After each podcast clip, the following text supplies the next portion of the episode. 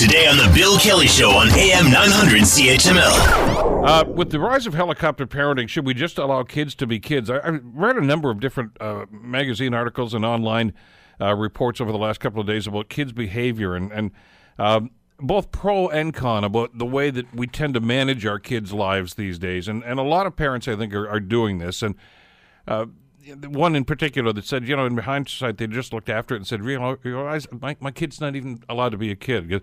One night they've got soccer, and then there's another thing going on the other night, and then there's a computer class, and on and on and on. In other words, we're managing their lives, and there's a concern in many circles right now that kids just aren't allowed to be kids. They're not allowed to do the sorts of things that kids probably need to do uh, in a learning experience. I want to bring Theo Sellis into the conversation, a registered family therapist, of course, and the uh, president of Integrity Works. Uh, uh, always a pleasure to have Theo on the program. Theo, first of all, thanks so much for the time. It's good to have you with us today. You're welcome. It's a pleasure. How are you, Bill? I'm doing well, thanks. I appreciate you asking. Uh, you've finished your marking, I, I assume, so you you seem in better spirits today. I'm in the midst of it. I think I've just resolved that this is a journey that I'm on, and I'm just going to fuck it up and stop being so miserable. But besides, Christmas is coming, and I always get excited around Christmas. Uh, well, exactly, and we'll talk about that in, in a future program, I'm sure. What, what about this idea that I've heard from some parents that hey, maybe maybe we're being too parental sometimes, and and and trying too hard to manage our kids' lives? Yeah, you know, I, I don't know about people in general. I'm not smart enough to talk about society and whether society has moved over to helicopter parenting and all that.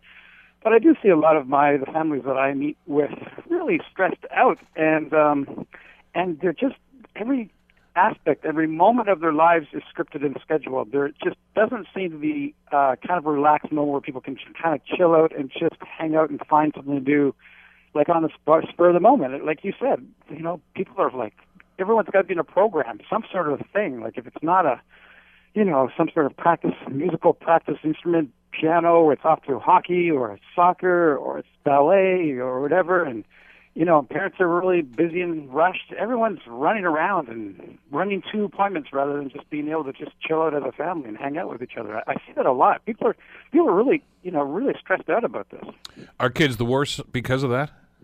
I think so. I, I think uh, I think they're worse in terms of the relationships they're able to have with each other. They just don't seem to know how to function well with each other as a group in terms of a family unit. They're kind of locked into their own little separate lives, you know, like so there's like a lot of conflict when they kind of get together, you know, because there's still supposed to be rules in the house, but there isn't that same connection, that same playfulness, the same kind of like, you know, this is who we are, this is how we get along with each other, this is we kind of know each other, we're kind of more in tune with each other's sort of feelings, be able to anticipate each other a little bit more. There's just I don't know. It just seems to be causing a lot of friction. And you know, people are always fighting with kids to get get on time, get to the place on time, get ready on time, do their homework on time, and so parenting just seems to be becoming this ongoing uh, man, maintaining schedules. It's almost like you're an office manager or something like running the show, as opposed to you know a group of people who are just kind of you know doing what they need to do, but still spending time and just kind of hanging out and doing whatever do we get overprotective as parents sometimes? And I, am talking from societal standpoint because,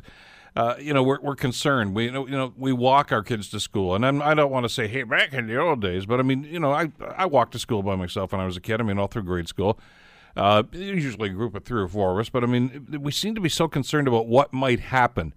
Uh, I, I, know one parent I was talking to, a mother I was talking to a, a couple of months ago on a similar topic like this, Theo and uh, his uh, she was watching somebody climbing a tree, and she says, "My, my first reaction was, oh, might they, they might fall." Instead of saying, "Isn't that great how they're climbing that tree? Look at how well they're doing it." In other words, we're always work, worried about the worst possible scenario. Yeah, I know it's true, you know, and I, I I don't blame parents for wanting to protect their kids. I think that's awesome. I think it's you know it shows that you love them and you and you want to make sure that they're okay. So I'll never question that. Um, but I think we live in a larger context of everything just is kind of like a possible legal consequence issue. I, I, I was, you know, down behind my place, little ways where my puppy and I we walk, and there's this great field, and uh, some kids had taken the initiative of building some ramps, you know, so they out in the field, so they could kind of like run their bikes over them, and you know, it's so easy to do all the time. So there's a field and a bunch of dirt. You got to make a ramp and fling yourself off it and see what happens, right?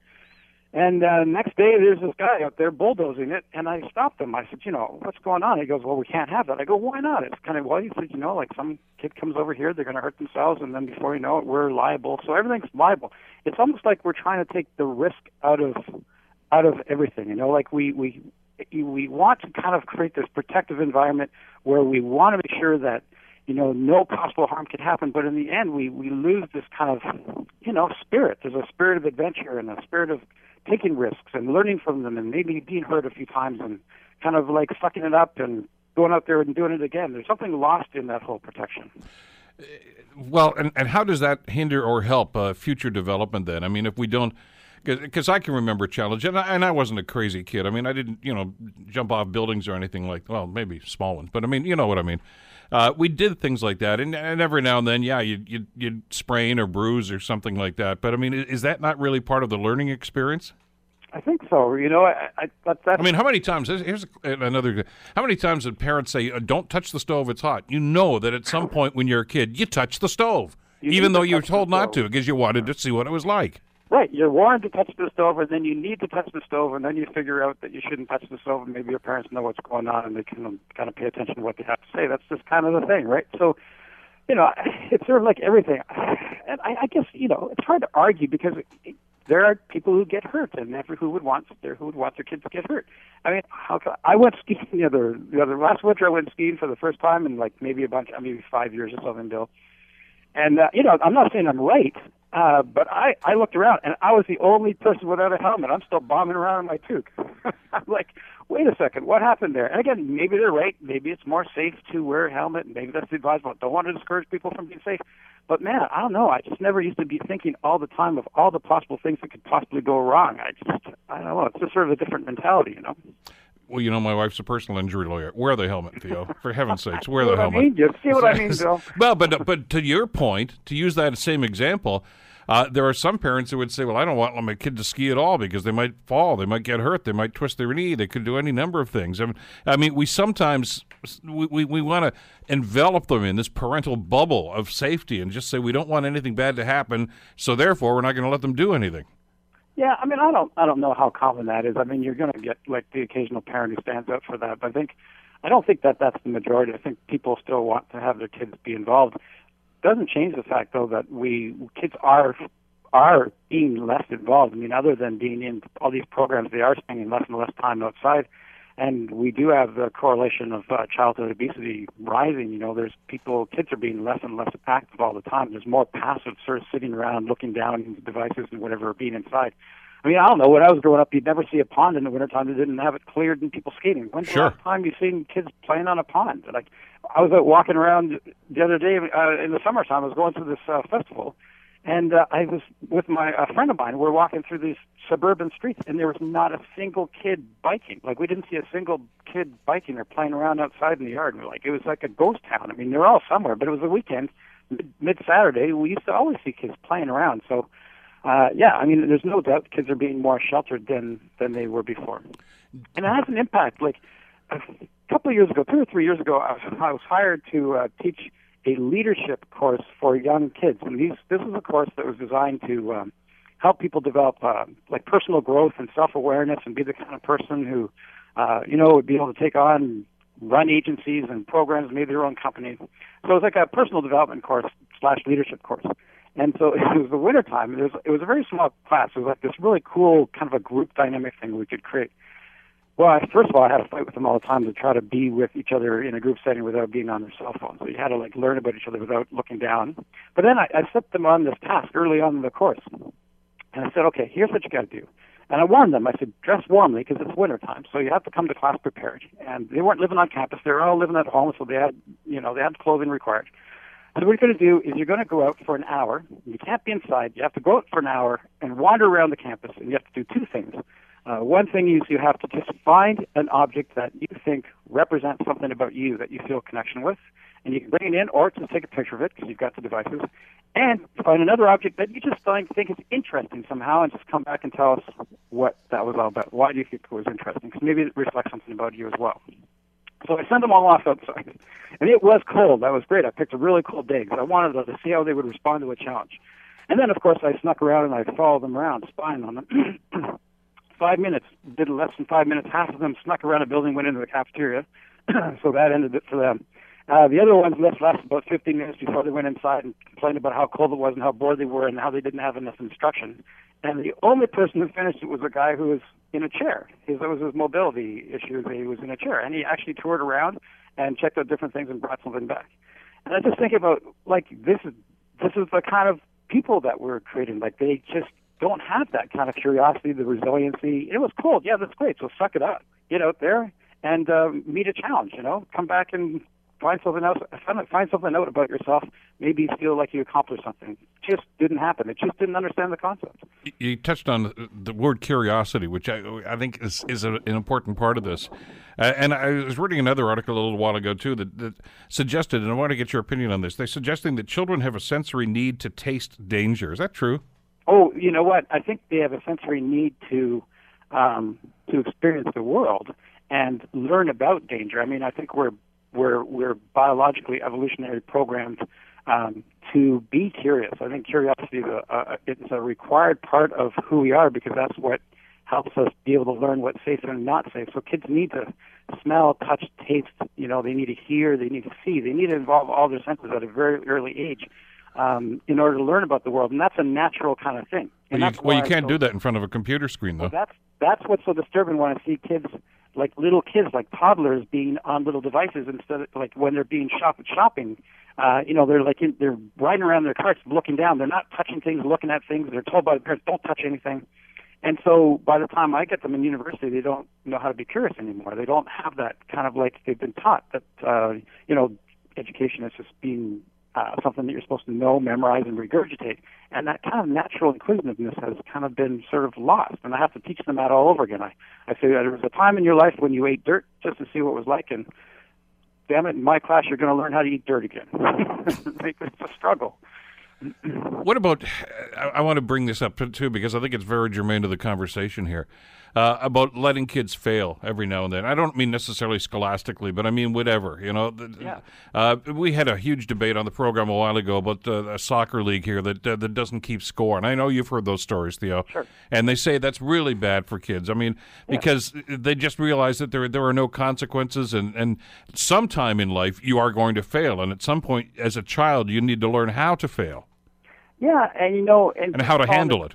And you know what? And it's just calling the question the nature of failure. You don't want kids who grew up afraid to make a mistake and thinking that if they made a mistake or they didn't get the result that they wanted, that that's a failure. So we don't want to remove that. We want to teach them that that's not actually a failure. That's just a consequence. If you didn't win, someone else did. That gives you an opportunity to learn from them and celebrate their success and admire them, and then challenges you to see if you can do better next time all these things are really great growth opportunities. And if you remove those kind of consequences from them, they don't have an opportunity to learn that. You know that they they they think that that if we remove failure from them, they they think that failure is a bad thing, and then they get this kind of like a skewed view of that. That that means that uh, they should maybe avoid failure at all costs. Well, we you know try to teach people that, and this is a pretty common thing. You know that that the only way to fail is by not trying something. It's not about making a mistake or not being successful or not getting the reward. That's not failure. Failure is when you don't even try in the first place. You never you never try to accomplish something and learn from your mistakes and grow from them. That's the ultimate failure because then you're not living your life, right?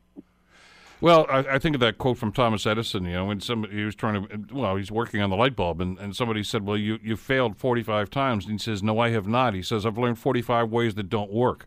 Right? So he That's says, "I've learned from that," and and if and if we don't allow, you know, that that evaluation process of uh, well, you won and you didn't win this time, uh, you're not going to learn that. I mean, that, it's it's really about learning, isn't it? Yeah, it's all about learning, and, and part of it also is about. Um, it's also kind of like about uh, developing creativity and using your imagination as well when you're encouraged, when you're put into situations uh, where you are provided with challenges. Now you have to problem solve, right? So I mean, I think back at my my childhood, which wasn't any great shakes by any imagination, but one of the things that we were doing, we, we didn't spend time in the house. Like at the beginning of the day, you're out of the house and you came back for dinner if you're lucky, kind of thing. You'd be on time for dinner, and we didn't have like all these like toys and gimmicks like things. We just like you got to go find some way of being amused. You know, find what can you do with sticks and stones and and the environment and, dogs and whatever it is. Find something. You have to find something, and you have to encounter other people and form relationships and and create impromptu games that you don't have the toys for, but you kind of like make up games, use imagination. And that's the other thing that gets lost by not putting in kids in situations where they are like in an unstructured environment, where there isn't like all these rules uh, and people monitoring it. They're just put in situations where they have to develop something themselves to entertain themselves and then sort out any issues that come along. And that's that's really a great uh, growth opportunity when they're able to be given that. So sometimes the more we give them, the less we actually have them, less they end up getting. You know, I, I, even toys like toys that make the noises for kids as opposed to letting kids make the noises themselves. As simple as that. You know, it's almost like we take away all that imagination and creativity from kids uh, as opposed to letting them kind of develop that themselves and that's a real loss. But if we live our lives in, in that kind of structure where you know we ourselves are structured as, as adults and we're doing it to our kids now too like you say with this lesson or that group or this club or whatever it might be uh, and and then I, I talk to some of the families that do that, and of course they go on holidays. And what do they do? The first thing they do is, okay, we're going to well, you know, Florida or Disney World. Every day is structured. You have to do this, and they have to. It, it, what's that do to the to the stress level? It's got there has to be a cumulative effect, I would think. Yeah, I think so. I, I think that's that that is experienced as stressful for people to feel like they always have to be doing something that somehow is productive by some sort of measure that other people are watching as opposed to just being able to relax and make something happen on their own. You know, I think, I think, I, I think it's just so important to to give people opportunity to develop things without always having specific direction or monitoring. And I, again, I, I go back and I look at my classes now with my students, and you know, it's like it's so hard for them oftentimes to just be given a project and then find a way of being able to make it work. They're always looking for me to intervene. They've got some problem with their group members. They need me to come in and resolve it for them. They they get stuck on a kind of like an issue or a, they need some sort of resolution. Instead of asking or just problem solving, it's like I get another email saying, "Well, what do we do about this and how do we do that? And can you explain this more?" And it's like you know, if we want people to have initiative and we want them to be leaders and we want them to be independent thinkers, we can't be monitoring them and structuring every moment of their lives all the time. It's a it's amazing, uh, and again, I, I always I'm a little hesitant to get into the conversation because I don't want to make it sound as if well things were better in the old days. But I just I think it, it, it fosters more creativity if you just let kids be kids sometimes. And there's nothing the matter with getting them involved in hockey or dance or a science club or something like that.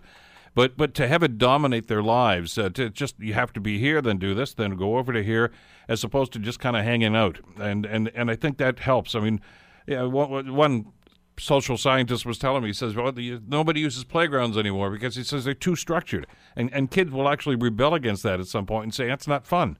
Yeah, it's pretty boring actually when you when you kind of think about it. I don't know. I, I, I we don't want to be putting down parents because I think a lot of parents are just doing a great job and doing sure, absolutely. You know, there, there's nothing wrong, like you said, with like getting your kids involved in activities. But make time at home for just impromptu activities, like go in the backyard and just don't have to structure something. See if you can develop a game. Like I, I, I invite my family, my, my family to come to see me. I say, okay, just go out and see if you can come up with a game on your own. Just like hang out with each other and come up with something that you just play, enjoy yourself, enjoy your company, without having it be some other place or going to some place or using the device. Just see if you can be with each other and get to know each other and play. Like, you know, it's important for adults to not have lost that kind of playfulness either. If you want to relate to kids, if you want a good relationship with kids, you can't always be the rule enforcer. You can't always be the disciplinarian. You can't always be the office manager. If you want kids to relate to you and connect with you, you need to know how to play yourself. Like be playful, have some fun, and relax and enjoy your kids. Spend time with them on their level. Hang out in the ground with them, roll around, wrestle, whatever you need to do don't lose that kind of playfulness that kids really need to have and really need to share with their parents. Theo Sellis, uh, of course, from uh, Integrity Works. Theo, thanks as always for the time. Great talking today. You're welcome. Take care, Bill. You too, Theo. Want to hear more? Download the podcast on iTunes or Google Play and listen to The Bill Kelly Show weekdays from 9 to noon on AM 900 CHML.